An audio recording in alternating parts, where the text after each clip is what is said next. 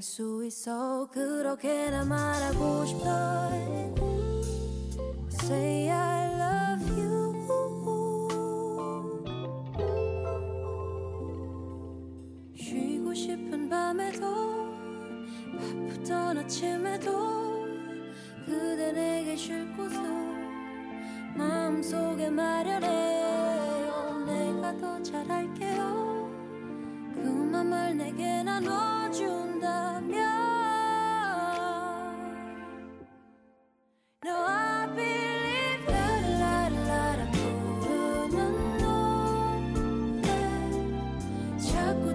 cha cha yeah.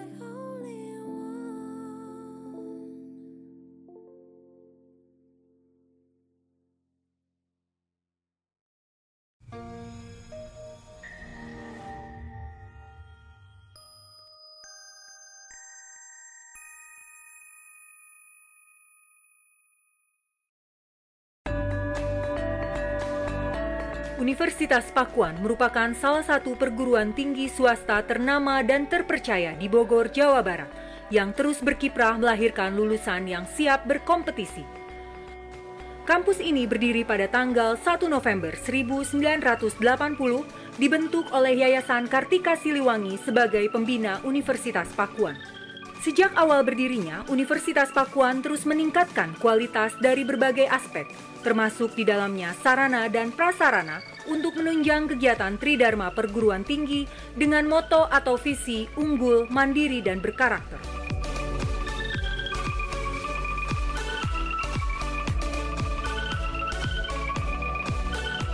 Saat ini, Universitas Pakuan Bogor menyelenggarakan program pendidikan jenjang program vokasi Diploma 3, Sarjana, Profesi, Magister, dan Doktor.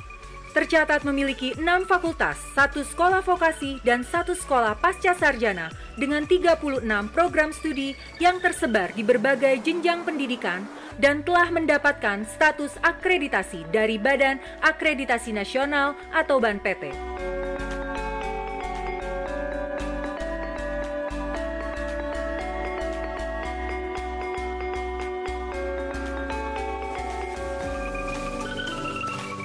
Halo, perkenalkan nama saya Fajar Nugra. Saya adalah salah satu mahasiswa Universitas Pakuan Bogor. Selama kuliah di sini, saya merasakan bahwa Universitas Pakuan Bogor mampu mendorong minat dan bakat mahasiswanya menjadi lebih baik. Terbukti dari cara belajar mengajar dosen Universitas Pakuan Bogor itu sangat kompeten.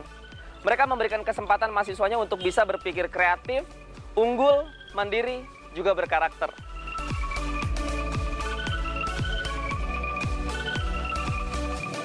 Sekarang saya mau ngajakin teman-teman semua untuk keliling kampus Universitas Pakuan Bogor. Kita lihat suasana yang ada di sini. Kita kampus tour. Let's go!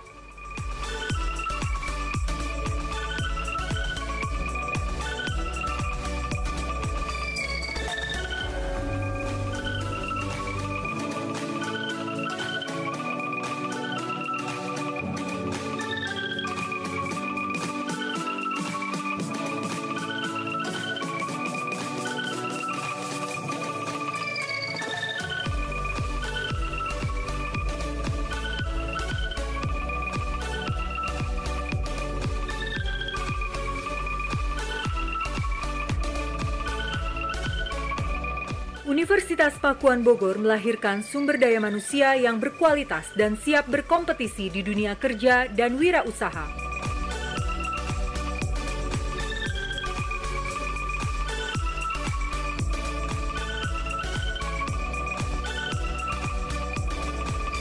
Universitas Pakuan saat ini memiliki program sekolah vokasi untuk mendorong kemampuan wirausaha para lulusannya dengan program studi akuntansi, manajemen pajak, perbankan dan keuangan, teknologi komputer, dan sistem informasi. Fakultas Hukum dengan program studi ilmu hukum memiliki program konsentrasi hukum perdata, hukum pemerintahan, hukum pidana, dan hukum internasional. Lulusan Fakultas Hukum memiliki masa depan mencapai peluang di era kompetisi baik nasional, regional, maupun global.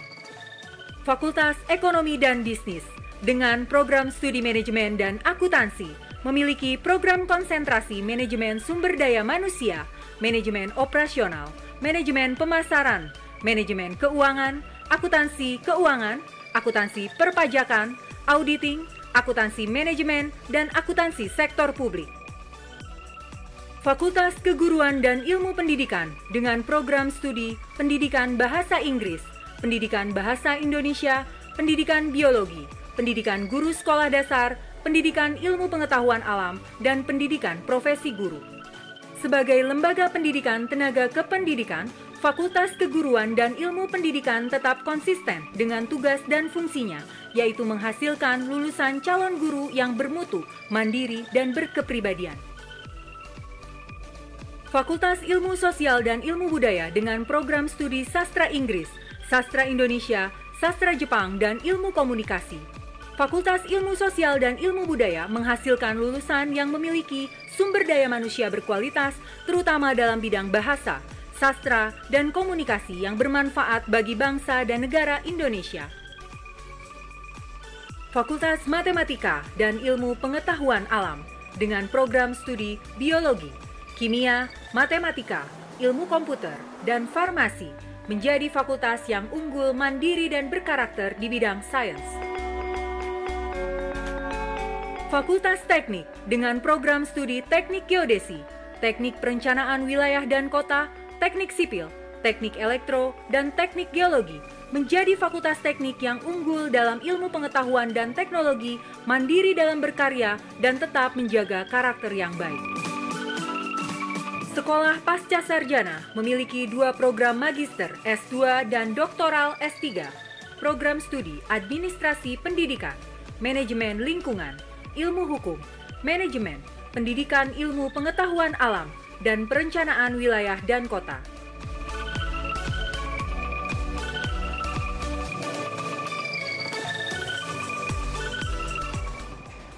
Halo, saya Risa Fadila, mahasiswi Universitas Pakuan. Saya bangga menjadi bagian dari Universitas Pakuan yang menyediakan ruang serta wadah bagi diri saya untuk lebih berkembang lagi. Universitas Pakuan mampu mendorong mahasiswanya untuk lebih mengeksplor minat dan bakatnya, baik dalam segi akademik maupun non-akademik, di tingkat jurusan, fakultas, maupun universitas.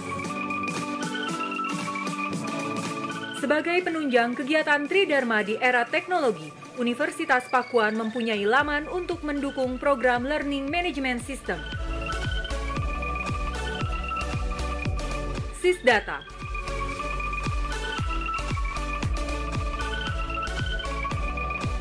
PMB Online. Jurnal yang terakreditasi. Simak.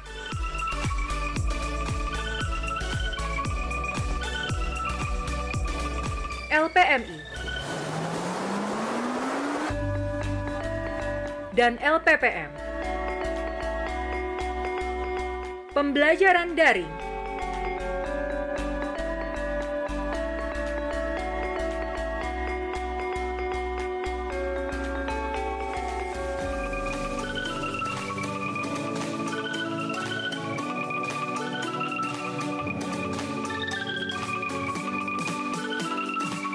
wisuda online dan Dies Natalis.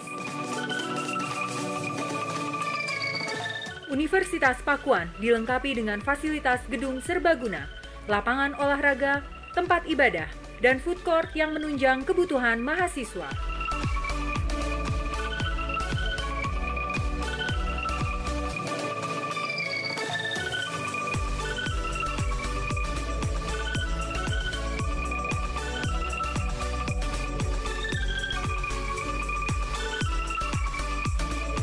Assalamualaikum warahmatullahi wabarakatuh. Saya Ridwan Kamil, Gubernur Jawa Barat, uh, ingin memberikan semangat karena Universitas Pakuan adalah salah satu perguruan tinggi swasta ternama terpercaya di Kota Bogor, sudah melahirkan banyak lulusan yang siap berkompetisi baik di dunia kerja dalam maupun luar negeri, baik menjadi birokrat maupun jadi pengusaha, menjadi orang-orang yang hebat luar biasa.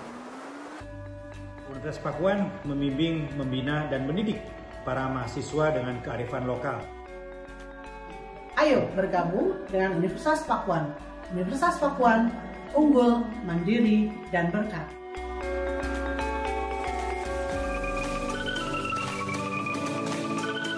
Assalamualaikum warahmatullahi wabarakatuh. Saya Bibi Rubini, Rektor Universitas Pakuan, mengajak kepada seluruh adik-adik lulusan sekolah menengah atas untuk sama-sama bergabung dengan kurang lebih 15.000 mahasiswa yang sedang belajar di Pakuan.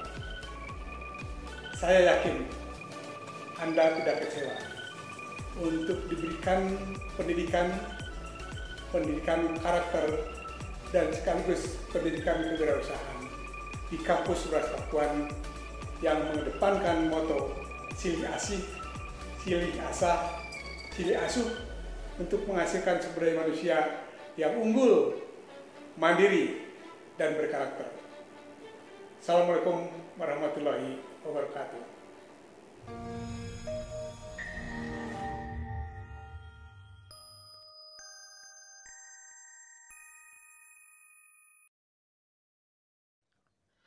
Halo Akademia Bogor, apa kabar semua? Bersama saya Ilham Aji dan partner saya Dava Fauzan di Halo Bogor Suara Pakuan kali ini. Sejumlah berita telah kami sediakan untuk Anda dan langsung saja kita mulai dengan berita yang pertama. Komunitas Gerakan Anak Petani Cerdas merupakan salah satu program pendidikan yang digerakkan oleh Ibu Heni Sri Sundani. Komunitas ini memiliki banyak kegiatan, salah satunya kegiatan belajar rutin. Semenjak pandemi COVID-19, kegiatan tersebut mulai terhambat. Selengkapnya inilah laporan reporter Hilwah Nur Puspitawati.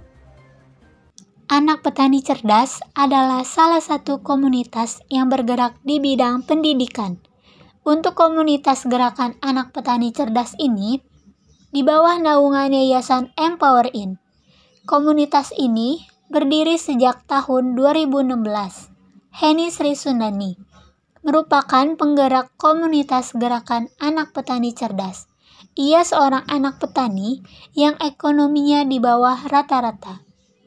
Heni Sri Sundani salah satu lulusan universitas di Hong Kong. Awalnya bekerja sebagai tenaga kerja Indonesia di Hong Kong. Setelah selesai mengejar cita-cita, ia pulang ke Indonesia untuk membuka program pendidikan anak petani. Program tersebut dibentuk awal dari keresahan anak petani yang putus sekolah. Uh, sama lingkungan dia uh, banyak orang yang dari putus sekolah terus nggak lama nikah gitu banyaknya orang-orang menikah di usia dini makanya dia pengen buka gerakan belajar untuk anak-anak yang uh, ekonominya di bawah seperti itu sih. Sementara itu Tri Wulandari, salah satu volunteer komunitas Gerakan Anak Petani Cerdas Bogor. Menambahkan, mayoritas yang mengikuti komunitas ini adalah anak petani. Tetapi, tetapi seiring berjalannya waktu, yang mengikuti adalah anak asisten rumah tangga, anak tukang ojek, dan anak pemulung.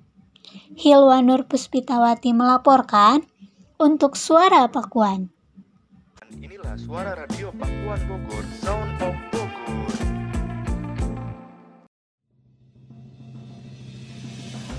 Nah, Akademia Bogor.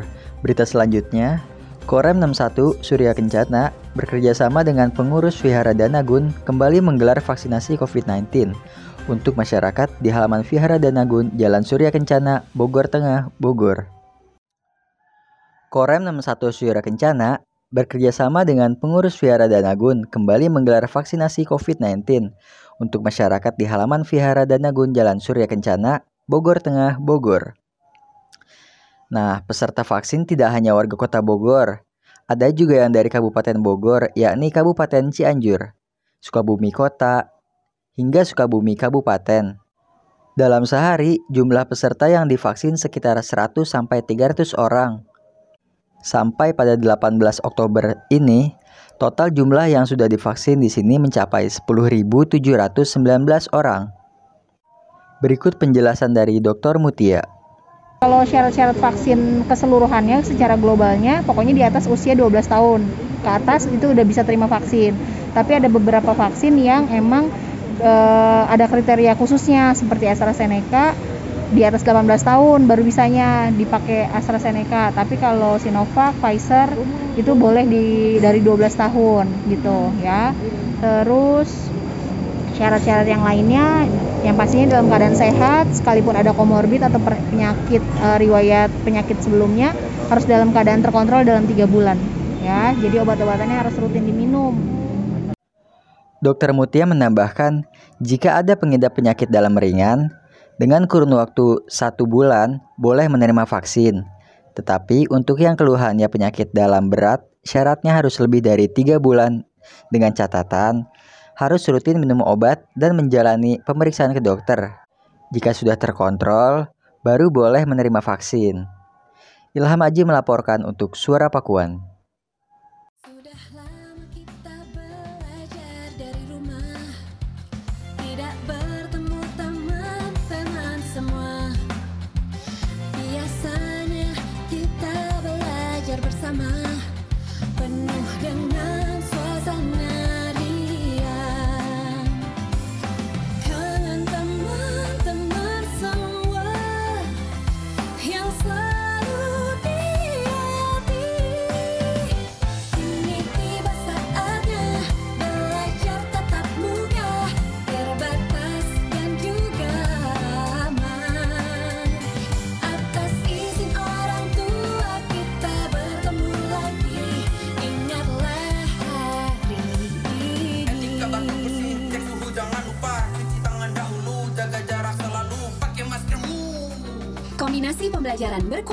Yang aman juga nyaman, bikin orang tua makin tenang. Inilah suara radio Pakuan Bogor, Sound of Bogor. Berita selanjutnya, pandemi yang telah lama membuat seluruh keadaan negara atau bahkan seluruh dunia akhirnya mulai perlahan mengendur atau mulai memudar. Karena mengendurnya situasi ini pun, sistem pembelajaran tatap muka di Indonesia sudah mulai dapat diperlakukan kembali. Salah satunya di beberapa SMA Kota Bogor. Bagaimanakah tanggapan murid SMA mengenai pembelajaran tatap muka pertama mereka yang setelah sekian lama baru direlasikan. Selengkapnya bersama reporter Dava Fauzan. Muhammad Hafiz Natakusuma atau yang kerap disapa dengan Hafiz. Hafiz adalah seorang pelajar. Ia duduk di bangku kelas 3 SMA Negeri 9 Kota Bogor. Saat ini, sekolah Hafiz sudah mulai menerapkan sistem pembelajaran tatap muka atau offline. Menurutnya, pembelajaran tatap muka ini lebih efisien dibandingkan dengan pembelajaran daring. Menurut Hafiz, pembelajaran daring terlalu banyak problem atau noise, seperti sinyal jelek dan minimnya kuota internet. Menurut Hafiz, suasana sekolah tatap muka lebih nyaman dan asyik dibandingkan dengan pembelajaran online. Sekolah Hafiz sendiri pun sudah menerapkan sistem rolling untuk menerapkan pembelajaran tatap muka. Hafiz berkata jika sekolahnya sudah mulai menerapkan pembelajaran tatap muka dan sistem rolling tersebut ketika PPKM level 4 sudah mulai diturunkan atau kira-kira sekitar dua bulan yang lalu. Mendingan kelas offline sih kak daripada online. Karena karena kalau offline nih enaknya kita ngerti pelajarannya, kita yeah. ketemu teman. Jadi lebih asik lah kayaknya. Suasananya ya, iya. yang dikangenin suasananya ya berarti. Lalu sekarang kan udah offline ya sekolah kalau kamu mau nongkrong atau nugas sama teman-teman itu biasanya di mana sih? Kan sekarang masih pandemi nih. Nah, biasanya di mana tuh? Kita biasa kalau buat nugas atau masalah kerja kelompok kayak gitu kita di rumah-rumah kak Gak berani ke tempat-tempat yang lain. Gak berani ke buat, tempat yang rame-rame? Iya kayak ke coffee shop atau ke mana kita takut aja ntar okay. salah ini. Oke okay, oke. Okay. Terus apakah saat ini Apakah saat ini semua murid di sekolah kamu udah 100% tatap muka atau masih diberlakukan sistem rolling? Masih sistem rolling kan? Sistem rolling ya? Iya. Kan karena setiap sekolah itu kan beda-beda ya awal mulai pembelajaran offline-nya. Nah kalau sekolah kamu sendiri udah dari kapan nih masuk pembelajaran offline seperti ini? Kita tuh baru pas kapan? Ini kita tuh masih pas offline ya. Kan kemarin tuh rolling rolling tuh pas udah ppkm level 4 udah turun kita udah mulai ini on, offline. Sekitar tanggal berapa berarti? Itu pas bulan lalu ya kayaknya? Uh, dua bulan yang lalu kayak. Dua bulan yang lalu uh, ya? dua bulan yang lalu. Oke. Okay. uh, ada perbedaannya gak sih menurut kamu sekolah offline sekolah offline saat ini sebelum dan sesudah pandemi ya banyak kak perbedaannya kayak apa tuh contohnya kalau kita dulu waktu pas awal-awal masih offline tuh yang awal-awal banget. Ini belum ada pandemi ya? Ya sebelum ada pandemi itu benar-benar kita bisa full bareng-bareng semuanya pada ini. Terus semua pelajaran juga kita offline. Main ke mana-mana bebas. Iya, tapi kan kalau kita sekarang kan offline-nya tuh masih rolling. Jadi kita ya sepi lah sekolah. Terus pembelajarannya juga cuma beberapa pelajaran doang yang offline. Masih ada sisa yang online. Oke. Okay. Nah, terus uh, ada tanggapan gak sih dari orang tua kamu soal sekolah offline ini yang setelah sekian lama akhirnya diberlakukan lagi? Kalau buat orang tua ya sebenarnya lebih ngedukung offline sih kak daripada di online karena kalau kita online ya gimana ya sebenarnya kayak mereka juga mikir ini bakal masuk atau enggak pelajarannya atau kayak gimana gimana. Jadi mereka yang lebih ngedukung offline sebenarnya daripada online. Hafiz juga mengatakan, jika pembelajaran tatap muka sebelum pandemi terasa sangat ramai, bertemu dengan teman-teman, dan suasana sekolah pun ramai. Jika dibandingkan dengan pembelajaran offline pada saat ini, terasa lebih sepi karena suasana sekolah yang menggunakan sistem rolling. Hafiz juga mengatakan, jika orang tuanya lebih mendukung atau mensupport pembelajaran tatap muka ini. Dikarenakan adanya kecemasan dari pembelajaran online. Dan menurut Hafiz, orang tuanya tidak memiliki kecemasan mengenai pembelajaran tatap muka ini. Dikarenakan pada saat ini, angka positif COVID di Indonesia sudah menurun. Serta Hafiz sendiri yang sudah divaksin. Hafiz pun berharap pandemi ini segera benar-benar berakhir agar semuanya kembali normal. Sekian, Dava Fauzan melaporkan untuk Suara Pakuan. Inilah suara radio Pakuan Bogor, Sound of Bogor. Nah, Akademia Bogor, sebelum kita ke berita selanjutnya, kita ikuti dulu yuk jeda iklan berikut ini. Sepak bola adalah olahraga favoritku sejak dulu. Ayah selalu mengingatkanku untuk menjaga kesehatan tubuh dengan olahraga yang teratur. Aku dan teman-temanku sering berolahraga di taman dekat sekolah. Tapi itu dulu. Sekarang olahraga di fasilitas umum kita wajib menggunakan masker, menjaga jarak, dan mencuci tangan dengan sabun supaya mengurangi resiko terkena virus dan penyakit menular lainnya.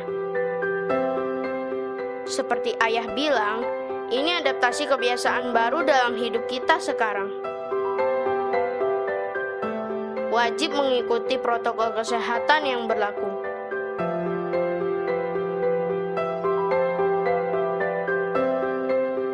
Tetap jaga kesehatan ya guys. Sampai jumpa.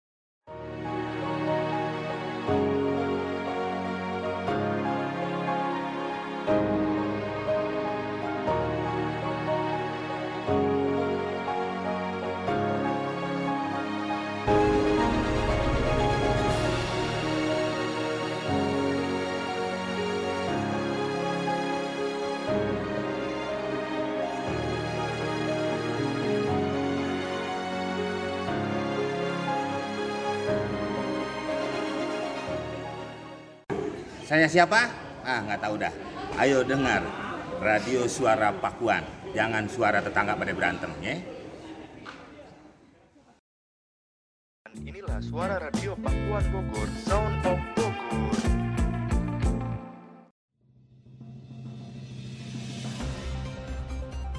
Nah, Akademia Bogor. Kalian tentunya tahu kan klub Shattershot? Nah, betul. Klub ini berada di bawah naungan Himpunan Mahasiswa Ilmu Komunikasi. Klub Shuttershot kembali menjalankan kegiatan di kampus. Nah, kabarnya akan diantarkan oleh reporter Ahmad Fadilah. Klub Shuttershot merupakan klub profesi yang berada di Prodi Ilmu Komunikasi Visi Pakuan Bogor. Sebelumnya, kegiatan Shuttershot harus dilakukan secara daring dikarenakan adanya sistem PPKM. Lalu, setelah adanya kelonggaran PPKM, Randi Setia selaku Wakil Ketua Klub Shuttershot mengusulkan untuk kembali berkegiatan di kampus. Kegiatan yang biasa kita jalanin itu ada diskusi materi yang disampaikan oleh divisi pemateri ke anggota, lalu ada praktek foto, lalu setelah praktek ada bedah foto, lalu kita bahas bareng-bareng juga, dan ada program dan agenda kerja terdekat yang biasanya kita bahas bersama-sama juga.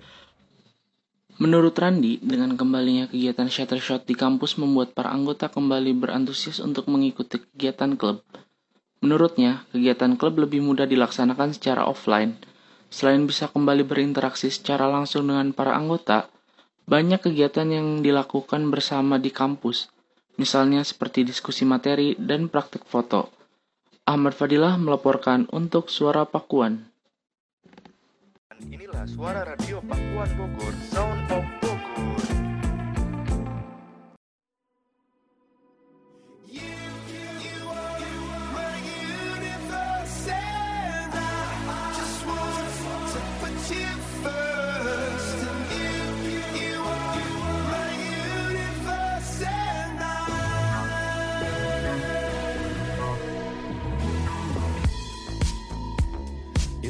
I lie and look up at you. When the morning comes, I watch you rise. There's a paradise they couldn't capture. That bright infinity inside your eyes. 매일 밤 내게 날아가 꿈이란 것도 잊은 채 나 웃으며 너를 만나 Never ending forever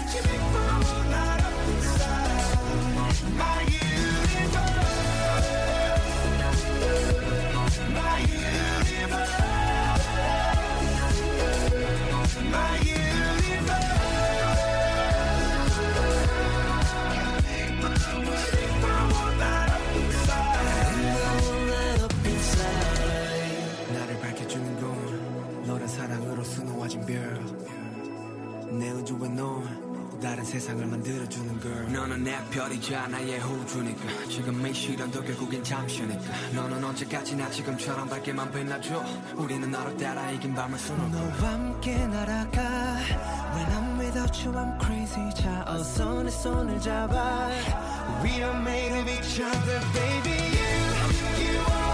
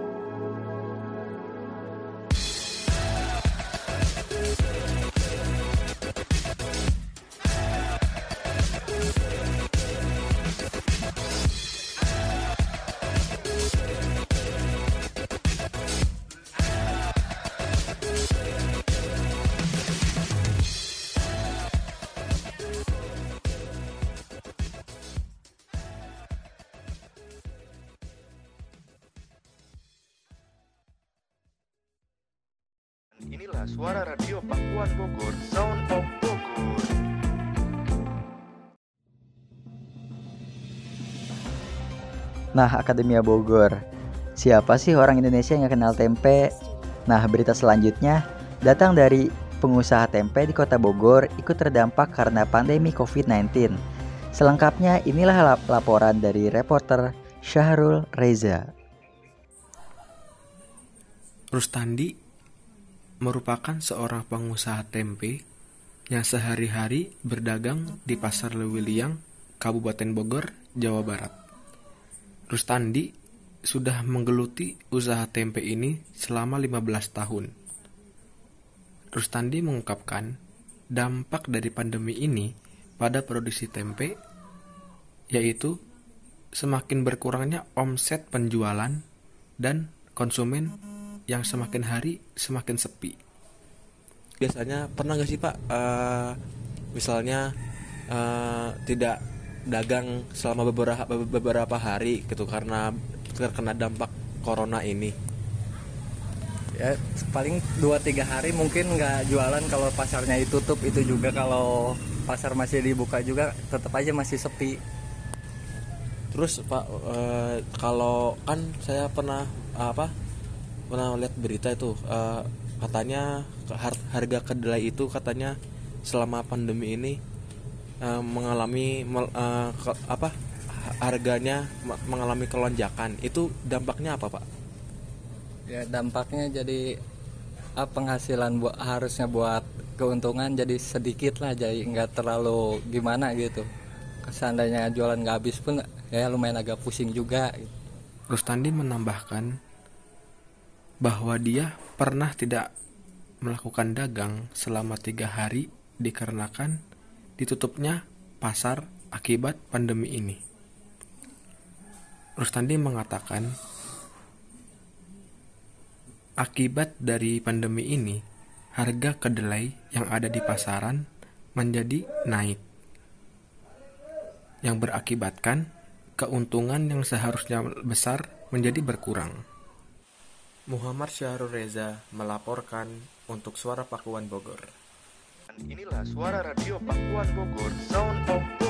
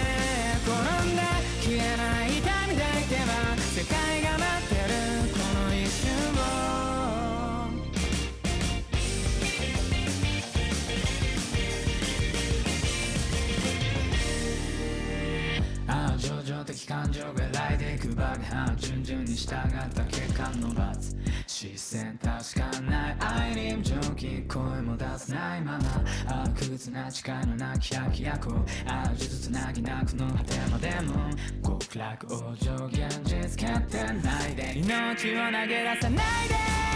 うちの脆さに浸ってどんな顔すればいいか。わからないよ。今はただ答えてくれよ。五条は大抵五条は大抵不確かな声をするぐらいで暗想さして回る感情線その先に今立ち上がれて。た誰よりも強くありたいこれが君の運命すら今はただこのぐらい夜のとこに深く深く落ち込んで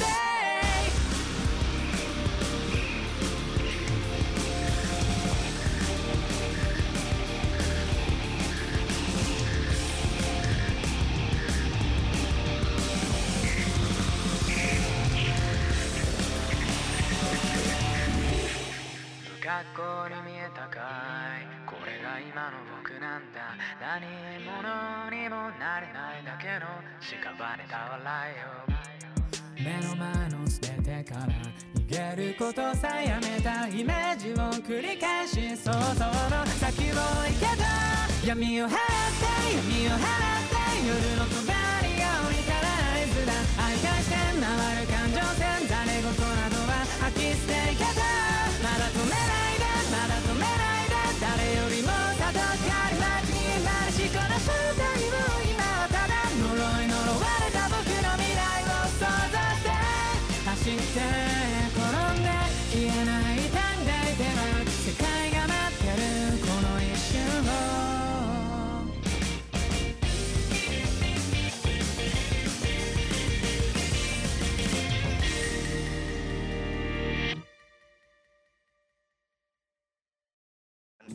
suara radio Pakuan Bogor, Sound of Bogor.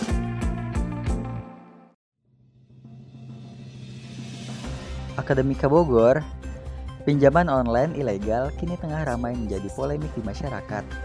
Pemerintah sedang gencar-gencarnya memerangi pinjaman online ilegal. Bahkan, pemerintah meminta masyarakat yang terlanjur meminjam dana di pinjol ilegal tak usah membayar tagihannya. Selengkapnya laporan reporter Ilham Aji dengan narasumber Yandi Ahmad.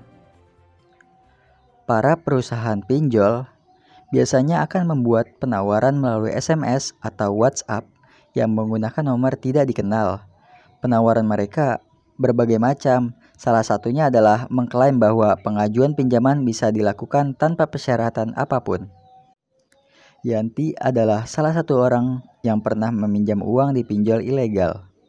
Awalnya ia hanya meminjam Rp400.000, tetapi bunga yang dipatokan ketika membayar pelunasan terlalu besar. Menurutnya, Yanti. Dan ia keberatan untuk membayar.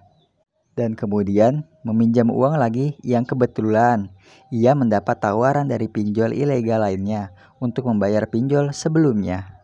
Dan sampai saat wawancara saat ini, hutang Yanti di pinjaman online ilegal mencapai 18 juta rupiah. Seperti gali lubang tutup lubang ucapnya. Awalnya saya terlibat dengan pinjol adalah saat itu memang membutuhkan dana fresh untuk perbaikan mobil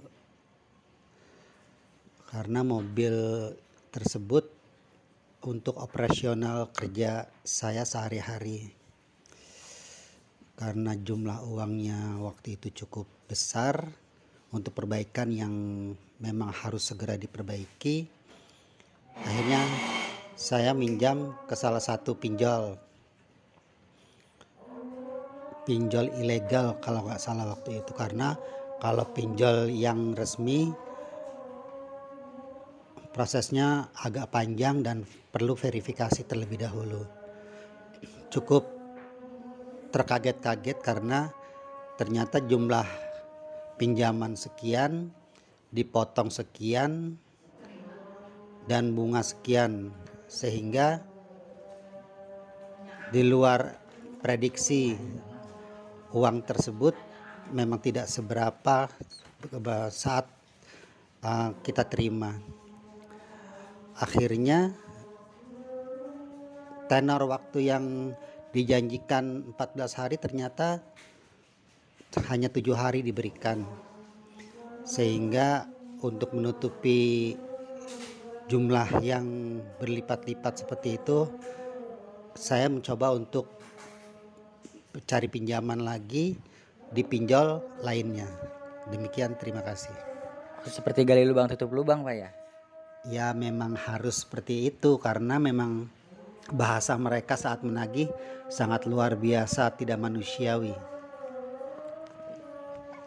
Inilah suara radio Pakuan Bogor, Sound of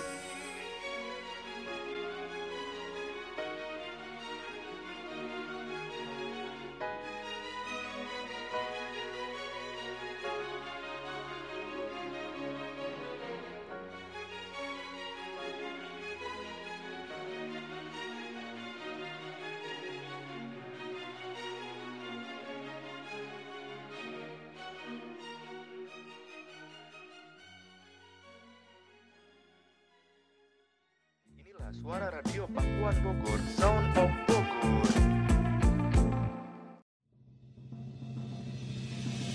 Vaksinasi di Desa Mekarjaya dalam upaya mendukung program vaksin nasional. Akademia Bogor, Indonesia terus mendorong program vaksinasi nasional. Hal ini dilakukan untuk mencapai target vaksinasi penduduk. Maka dengan begitu, beberapa desa dan kelurahan turut mengadakan program vaksin, seperti yang dilakukan oleh Desa Mekarjaya. Kabar selengkapnya akan dihantarkan oleh reporter kami, Desa Ahmad Mekarjaya Fadilah. turut mengadakan program vaksinasi. Hal ini guna mempermudah warga yang hendak melakukan vaksin, sehingga tidak perlu bingung mencari tempat vaksin. Yasin, selaku kepala desa Desa Mekarjaya, senang dengan antusiasme warga untuk melakukan vaksin. Sebelumnya terima kasih saya ucapkan kepada Fadilah yang telah berkunjung ke kantor Desa Mekarjaya. Jadi saya, saya jelaskan sedikit untuk Desa Mekarjaya jumlah penduduknya 10.106 jiwa. Warga yang wajib vaksin 12 tahun ke atas sebesar sebanyak 8.243 jiwa. Yang sudah tervaksin eh, sebesar sebanyak 6.204 jiwa, yang dosis pertama yang baru 1.143 jiwa. Total yang sudah divaksin 1 dan 2 7.357 dengan sisa yang belum tervaksin sebanyak 886 jiwa. Berarti udah hampir sebagian masyarakat Desa Mekarjaya yang sudah vaksin. Eh, berarti Desa Mekarjaya sangat mendukung program pemerintah dalam mm, mencapai eh, jumlah vaksinasi nasional. Alhamdulillah eh, kita masuk kategori 70% maksudnya herd immunity. Jadi alhamdulillah mencapai 70%. Mudah-mudahan ke depannya mumpung vaksin masih gratis, warga masyarakat masih antusias untuk divaksin. Jumlah warga Desa Mekarjaya sendiri berjumlah 10.106 jiwa. Sedangkan warga yang wajib vaksin, yaitu warga yang berumur 12 tahun ke atas, sebanyak 8.243 jiwa. Lalu, sebanyak 6.204 jiwa sudah mendapatkan dua dosis vaksin. Lalu, 1.143 jiwa baru mendapat satu dosis. Sehingga warga yang sudah vaksin sebanyak 7.357 jiwa, sedangkan warga yang belum melaksanakan vaksin sebanyak 886 jiwa. Yasin menegaskan bahwa pemerintah desa telah bekerja sama dengan ketua RT dan RW untuk melakukan sosialisasi dengan warganya agar warga mau melakukan vaksinasi. Ahmad Fadilah melaporkan untuk Suara Pakuan. Inilah suara radio Pakuan Bogor, Sound of Bogor.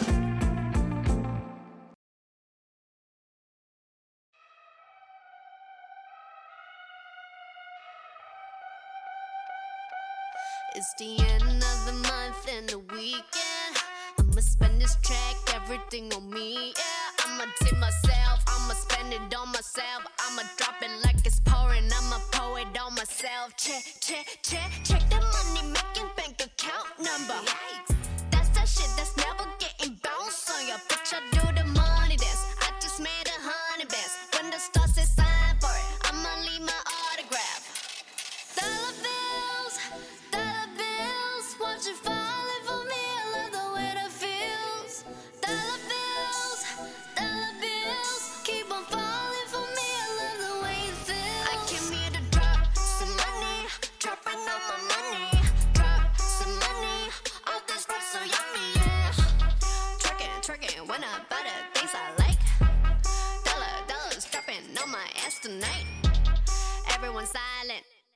Listen to my money talk, spend how I like it. Yeah, everyone know what I mean. Mean when it's a green, when it's a green, I mean go.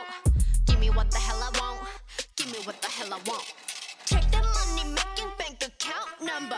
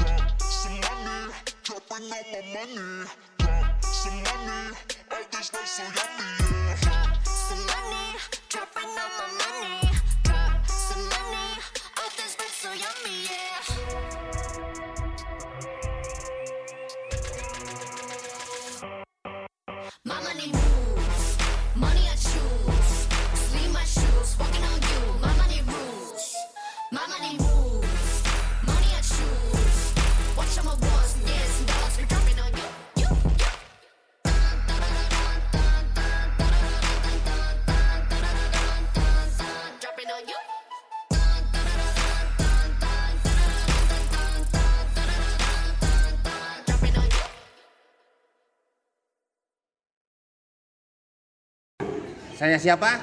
Ah, nggak tahu dah. Ayo dengar radio suara Pakuan. Jangan suara tetangga pada berantem, ya. Inilah suara radio Pakuan Bogor, Sound of Bogor.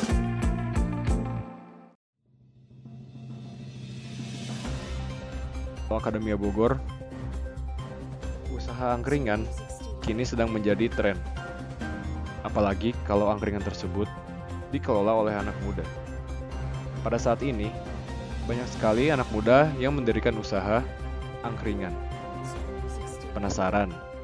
Selengkapnya, inilah laporan reporter Hilwan Usaha angkringan menjadi salah satu usaha di bidang kuliner yang menjanjikan. Sebab angkringan termasuk kuliner khas Nusantara yang banyak disukai oleh di berbagai kalangan, terutama anak muda. Angkringan tepi kiri di Bogor misalnya.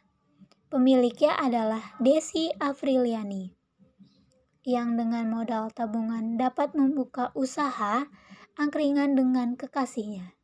Omsetnya bahkan lumayan. udah dari sejak pacaran udah ada niatan buat itu ya emang dari awal pacaran pengen buka usaha bareng kira baru jadi Hilwa Nur Puspitawati melaporkan untuk Suara Pakuan.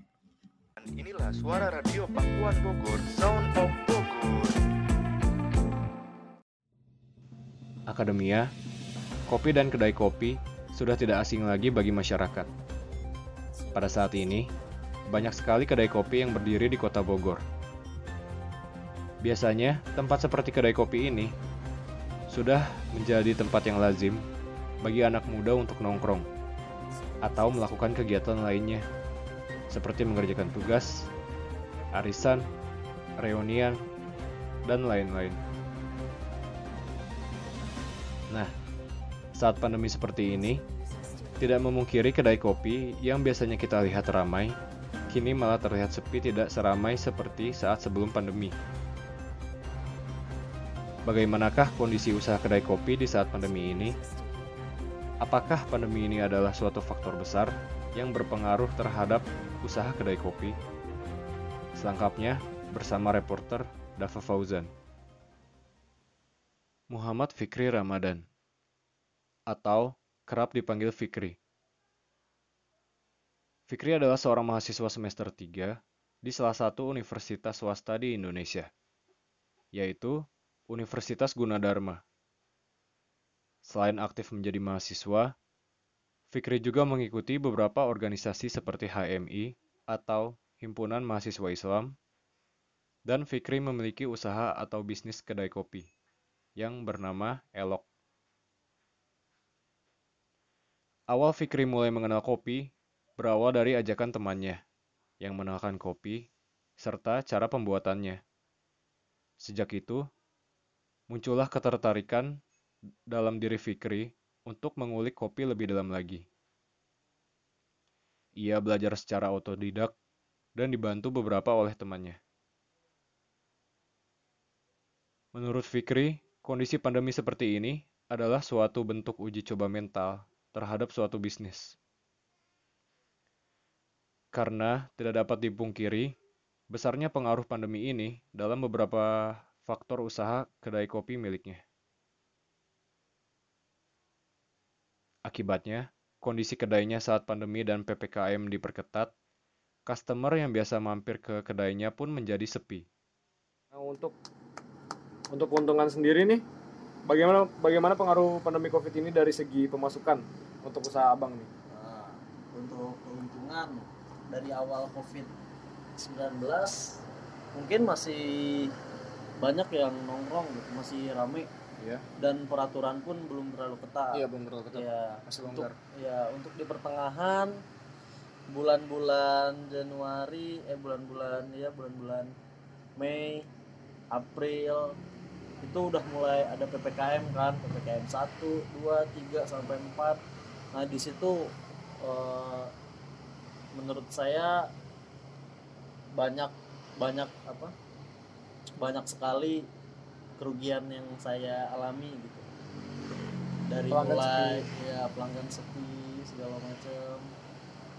berarti pem- berarti berdampak banget ya Berdampak pandemi banget. ini Ya intinya naik turun lah, Naik naik, turun. turun. Ya, Kadang pasti. seminggu pertama rame rame, seminggu kedua sepi, seminggu pertama rame, ya begitulah. Fikri memutuskan usaha kedai kopi ini sebagai usahanya dikarenakan menurutnya usaha kedai kopi seperti ini sangat menjanjikan, terutama di kota Bogor. Karena menurutnya kopi pada saat ini sudah menjadi suatu kebutuhan yang hampir setiap hari dikonsumsi oleh masyarakat, terutama untuk para anak muda. Dan menurutnya, pada saat masa pandemi ini, yang penting konsisten dengan menjalankan suatu bisnis. Agar membentuk ben- mental bisnis yang kuat, Fikri sendiri berencana untuk merenov kedai kopi kecil miliknya, sedikit demi sedikit. Dan ia pun berharap agar pandemi ini cepat berakhir. Agar semua faktor ekonomi, terutama bisnis di bidang food and beverage, kembali normal. Sekian, Dava Fauzan melaporkan untuk Suara Pakuan. Inilah suara radio Pakuan Bogor, Sound of Bogor. Halo Akademia Bogor. Kegiatan olahraga ekstrim skateboarding telah menjadi sebuah gaya hidup di kalangan para remaja. Di Indonesia sendiri, sangat banyak skateboarder dan taman-taman kota yang menyediakan area skateboarding untuk para skateboarder atau yang biasa disebut dengan skatepark. Nah, di masa pandemi seperti ini, bagaimanakah kegiatan serta kondisi para skateboarder dan skatepark saat masa pandemi ini? Berikut selengkapnya, Dava Fauzan akan menghantarkan kabar untuk para akademia. Ahmad Santia adalah seorang remaja yang tinggal di Cipaku, kota Bogor, yang kerap disapa dengan sebutan Santia. Santia memiliki kegiatan mendesain selain bermain skateboarding. Ia mulai bermain skateboarding saat masih duduk di kelas 1 SMA atau sekitar 9 tahun yang lalu. Awal pertama kali Santia diajak oleh seorang temannya untuk bermain skateboard. Dulu, ia masuk ke dalam komunitas yaitu Bogor Skateboarding. Menurut Santia, selain bermain skateboard, komunitasnya saat ini, yaitu Bogor Independent, sering mengadakan kegiatan lain. Selain bermain skateboard, contohnya mereka mengadakan jam musik dan DJ party atau small gigs. Mereka mengadakan kegiatan ini di sekitaran skatepark Sempur. Santia mengungkapkan bahwa ia bersama dengan komunitasnya pernah dirazia oleh Satgas Keamanan karena berkerumun di saat masa pandemi. Santia juga mengakui bahwa komunitasnya kerap membersihkan lingkungan sekitar skatepark di mana ia dan kawan-kawannya kerap bermain dan berkumpul. Ia mengungkapkan bahwa di masa pandemi ini, berkegiatan untuk skateboarding sangat susah dari faktor perizinan. Nah, kalau ada prospeknya sih bang ke depannya yang abang harapkan buat komunitas ini sama skateboarder di Indonesia? Ya, lebih diakui lagi sih nggak dipandang positif eh, negatif Suka banyak stigma negatif. ya karena apa ya tapi sih memang kita nggak bisa ngumpung kiri kayak eh, kita tuh perusak maksudnya kayak perusak tuh kayak entah tembok gini kita pakai Oh, slide iya. grind Oke, gitu rusak oh, anak skate nih anak skate gini loh kulturnya gini entah maaf ya bahasa kasar itu kita oh suka minum atau gimana gitu. Cuman itu kita nggak ngewajibin yang namanya kulturnya harus kayak gini. Kayak boleh-boleh gitu kan oh pada mabuk atau gimana. Kita nggak ke situ sih sebenarnya. Gimana cuman kalau kan? iya itu personal masing-masing. Toh lu mau minum silahkan. Nggak juga nggak apa-apa. Selama lu serius main skate no problem gitu kan. Kan sekarang kan kalau kayak gue ada main skate serius. Seriusnya untuk ke depannya apa? Oh gue mau turnamen gue mau gede. Ada yang kayak gitu. Mungkin sekarang ada yang sekedar olahraga atau cuman buat fun Menurutnya, banyak stigma negatif mengenai skateboarder. Tetapi Santia membantah jika tidak semua skateboarder seperti itu. Kembali lagi, itu adalah beberapa oknum. Jadi bukan berarti para skateboarder melakukan tindakan negatif yang sama seperti oknum-oknum tertentu. Ia juga mengungkapkan bahwa komunitasnya membuka kelas untuk skateboarder junior dengan dipungut biaya tentunya. Dan nantinya, skateboarder junior tersebut akan dilatih hingga mahir bermain skateboard. Ia juga menambahkan, jika saat ini komunitasnya kerap mengikuti beberapa lomba skateboarding. Seperti saat ini, mereka mengikuti sejumlah lomba yang diadakan di Cianjur. Sekian, Dava Fauzan melaporkan untuk Suara Pakuan.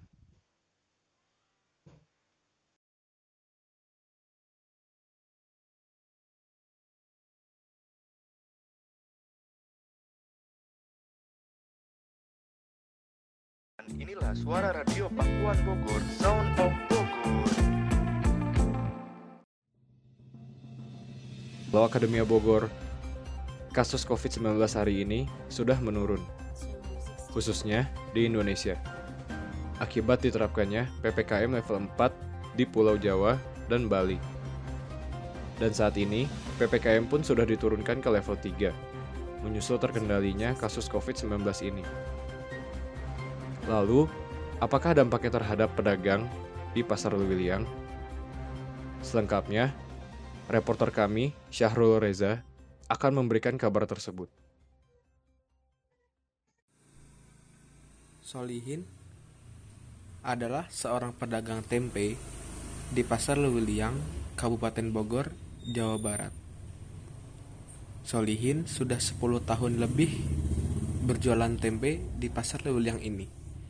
Solihin mengungkapkan bahwa setelah diterapkannya PPKM level 3 ini memiliki dampak positif bagi pedagang khususnya di pasar Lewiliang ini.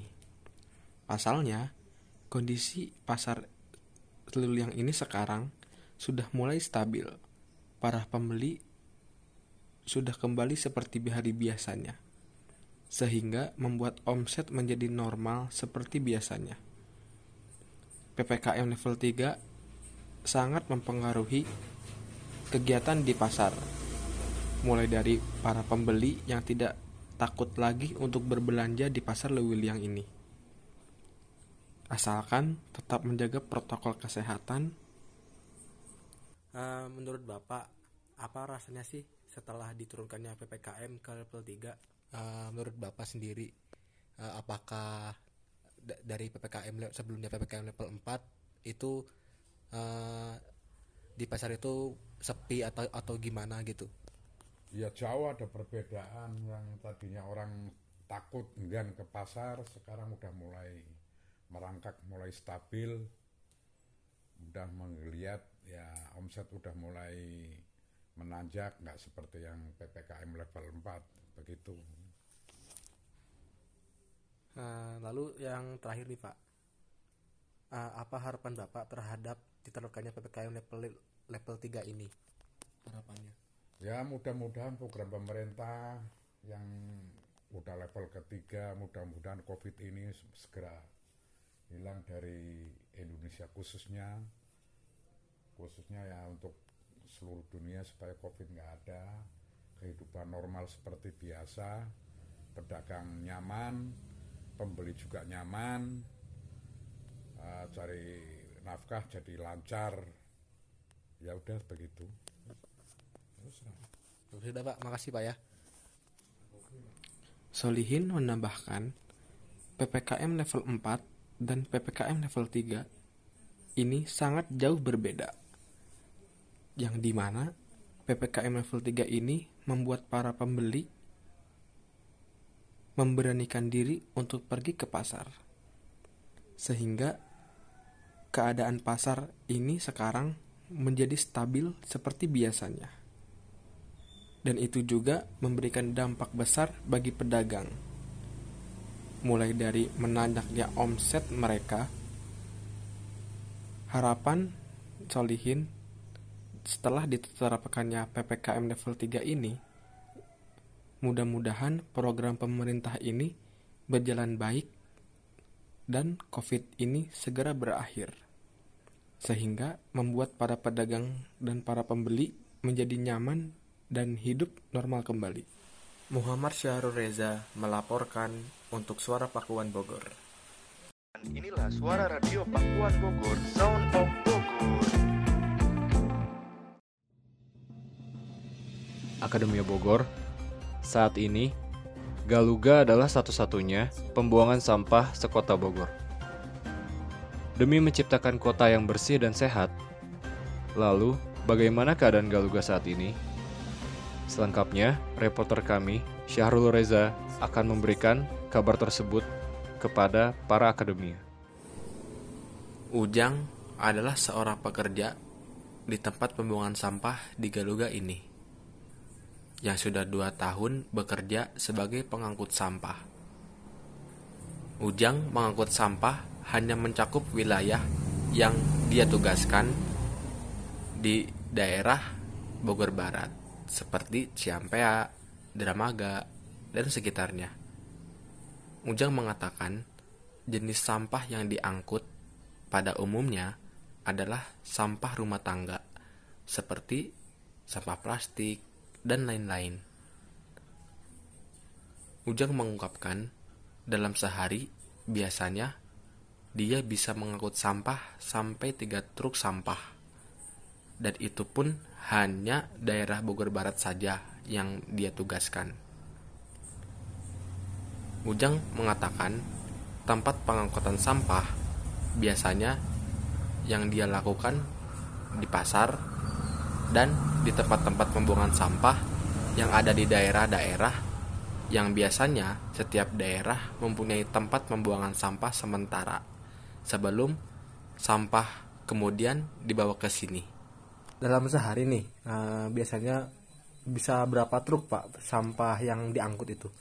Dalam sehari kalau saya sendiri biasanya mengangkut sampah bisa sampai tiga kali di Bogor Barat. Kalau totalnya saya tidak tahu. Terus pak eh, jenis sampah apa saja pak yang biasanya diangkut? Jenis sampah yang diangkut ya seperti biasanya sampah plastik sih. Kebanyakan dan sampah rumah tangga.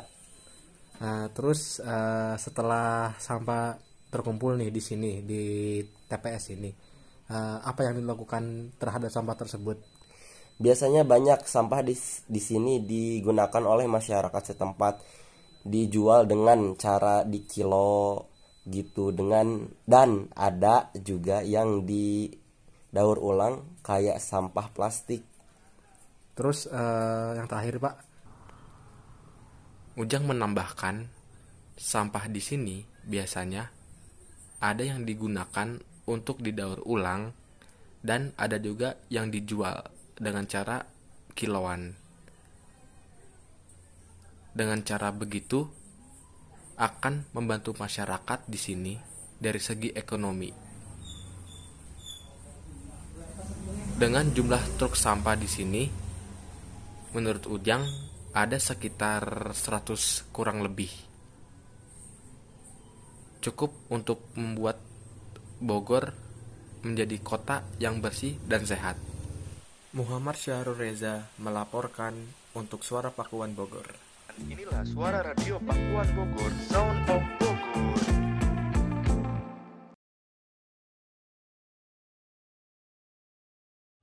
Nah, Akademia Bogor. Tidak terasa, sudah hampir 90 menit kami menemani Anda dengan berita-berita yang menarik tentunya hari ini. Untuk berita selanjutnya, terus dengarkan suara Pakuan Sound of Bogor. Unggul, mandiri, dan berkarakter. Jangan lupa untuk mematuhi protokol kesehatan yang ada. Dan tentunya tetap jaga diri kalian ya. Saya Muhammad Dafa Fauzan dan rekan saya Ilham Aji pamit undur diri. Sampai jumpa dan semoga kita bertemu di lain waktu. Terima kasih.